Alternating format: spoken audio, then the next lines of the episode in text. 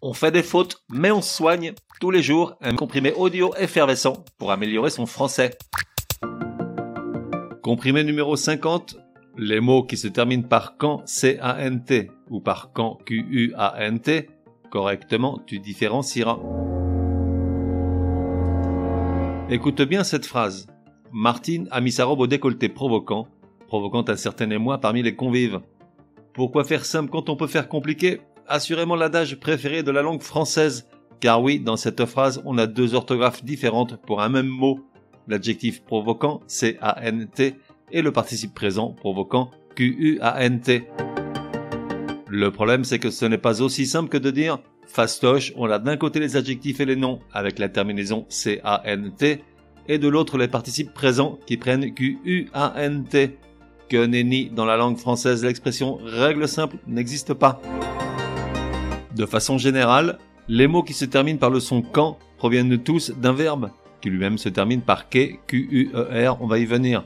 Néanmoins, il y a un certain nombre d'exceptions, qui toutes se terminent par quand, C-A-N-T, et parmi celles-ci, seul convaincant, qui vient de convaincre et non de convainquer, peut être d'une certaine utilité, à moins que tu n'utilises au quotidien des mots comme urticant, prédicant ou capricant, qui eux ne correspondent à aucun verbe.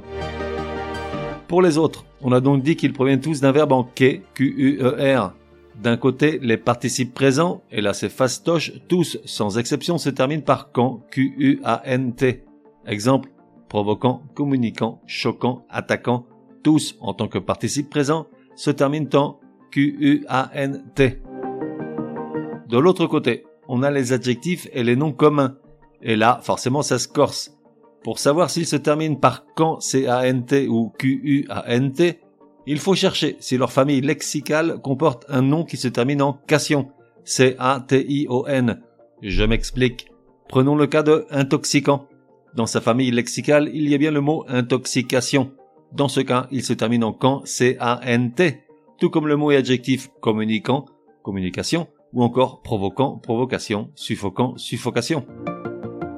À l'inverse, si la famille lexicale de l'adjectif ou du nom ne comporte pas de mots avec la terminaison cation, C-A-T-I-O-N, alors l'adjectif ou le nom en question se termine par quand, Q-U-A-N-T, comme choquant, craquant ou délinquant, puisque les termes chocation, cracation et délinquation n'existent pas. Résumé du comprimé numéro 50. Pour que ça rentre.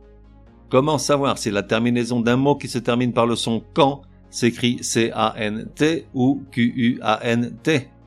En règle générale, tous ces mots proviennent d'un verbe qui se termine par que, Q-U-E-R. D'un côté, les participes présents se terminent toujours par quand, Q-U-A-N-T, comme provoquant, communicant, choquant ou attaquant. De l'autre, on a les adjectifs ou les noms qui se terminent par quand, C-A-N-T, si dans la famille lexicale on trouve un mot qui se termine par cation, C-A-T-I-O-N, par exemple fabricant, fabrication, vacant et vacation, C-A-N-T. À l'inverse, il se termine par quand, Q-U-A-N-T, si le mot en cation, C-A-T-I-O-N, n'existe pas comme débloquant, paniquant ou piquant. Et puis on a également quelques mots qui ne proviennent pas d'un verbe en que, Q-U-E-R, tous se terminent par quand, C-A-N-T, comme convaincant. On fait des fautes, mais on soigne, te donne rendez-vous demain pour un nouveau comprimé super fastoche. N'oublie pas de t'abonner au podcast pour ne laisser passer aucun comprimé. Et si tu es de bonne humeur, merci de laisser un chouette commentaire. Certaines applis de podcast le permettent.